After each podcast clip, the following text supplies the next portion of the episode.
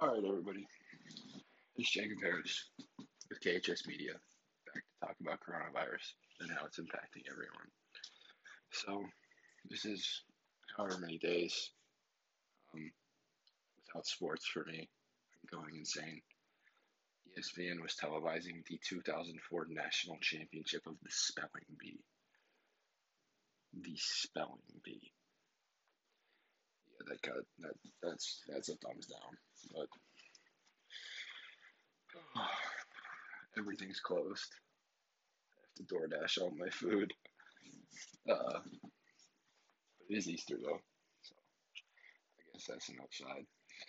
Um, school is way harder because everything's online, and there's none of your friends to talk to. So that kind of sucks. I also think I'm getting sick, so that's fantastic. Um, yeah, the economy's still kind of bad. Need to get that up and running as soon as possible. Uh, there's nothing really to look forward to right now.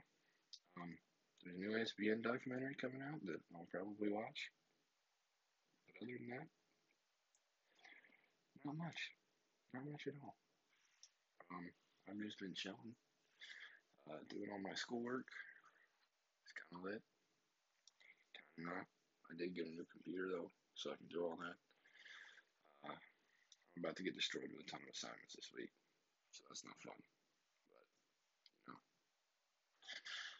yeah. So I have to do writing assignments all week. Let's go. Um, than that, there's not much else to talk about for me. It's just been kind of boring. I've done like absolutely nothing. I just went on a walk, and my arms hurt now. So that'll probably be the end of this podcast. um, I'm Jacob Harris, and this was KHS Media. I'll see you next time.